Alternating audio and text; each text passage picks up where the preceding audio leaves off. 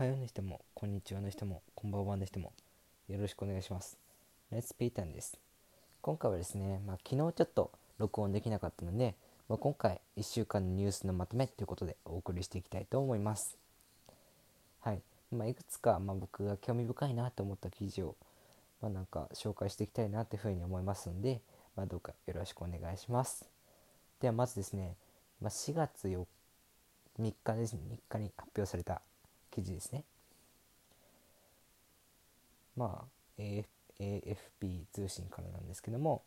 まあ、NASA の小型ヘリが火星に着地初飛行まであと少し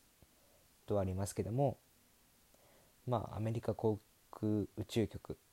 まあ NASA ですね、まあ、が3日、えー、と初飛行の準備を進める超軽量の小型ヘリコプターインジェニインジェニュイティが火星に着陸したと発表しました。まあ、インジェニュイティとはまあヘリコプターってことなんですけどもまあその探査車探査車に取り付けられてまあ直接まあ車体が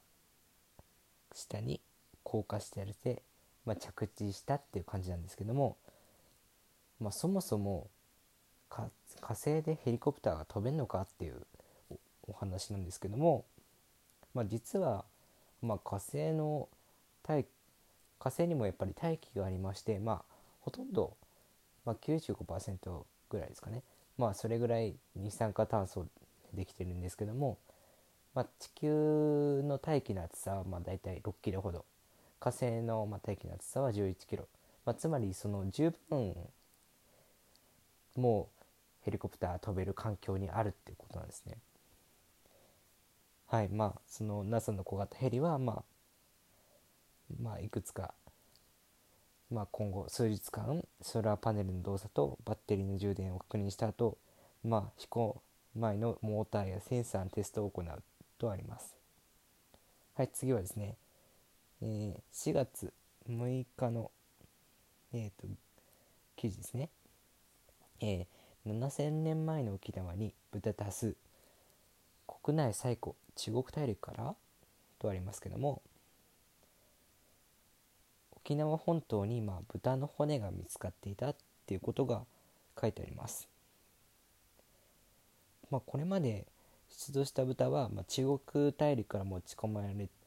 中国大陸から持ち込んだのかなっていうふうに考えられていて、まあ、まあ、交流まあ沖縄本島って中国の人とあんまり交流があまりないとされてでされていた、まあ、縄文時代からまあそういった交流があるのかなってことが推測されています。えー、これまでにですね沖縄で、まあ、661頭分ぐらいの、まあ、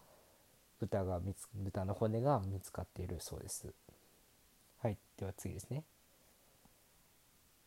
まあ、4月の、えー、9日の、えー、サンパウロの共同通信の記事なんですけども、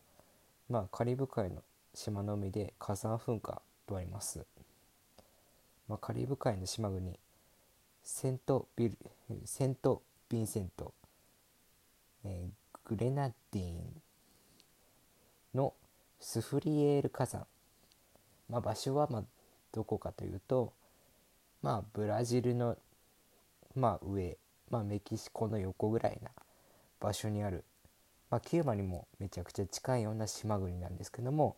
まあ、そのカリブ海の島国がのスフリエール火山っていうのが、まあ、爆発的に噴火したとあります。まあ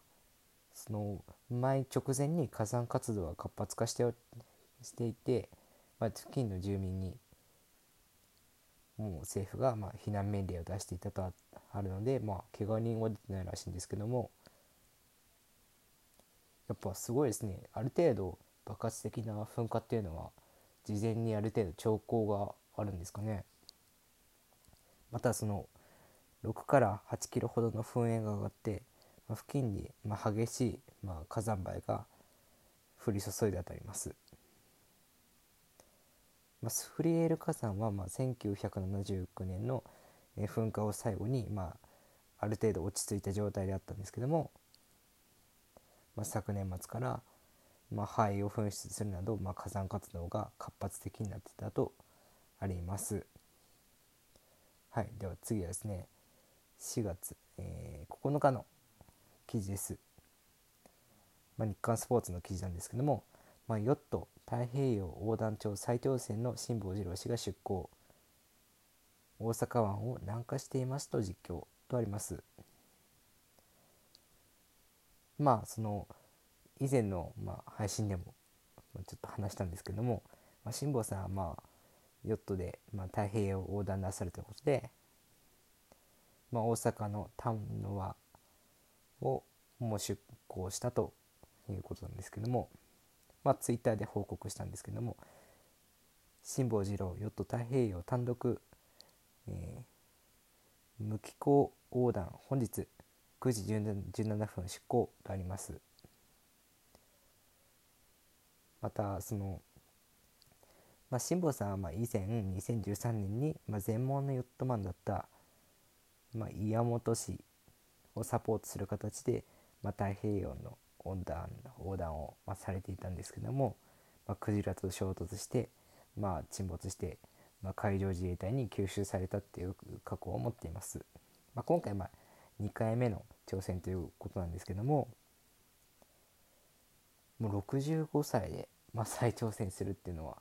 なかなか勇気のいることだと思いますしまた費用は全額自分で賄うっていうのもなかなか男前だなっていうふうには思います。やっぱりもうある程度元気でいられるのは本当に体が動くのはやっぱり60代ぐらいまでかなっていう感じですかね。70代までいけんのかな。まあでもそんな感じじゃないでしょうか。はい。ではまあ今回紹介するニュースは以上となります。まあ今日本当はまあ配信する予定だったまあ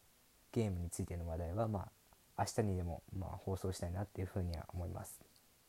ではまあ最後まで聞いてくださってありがとうございましたではまた。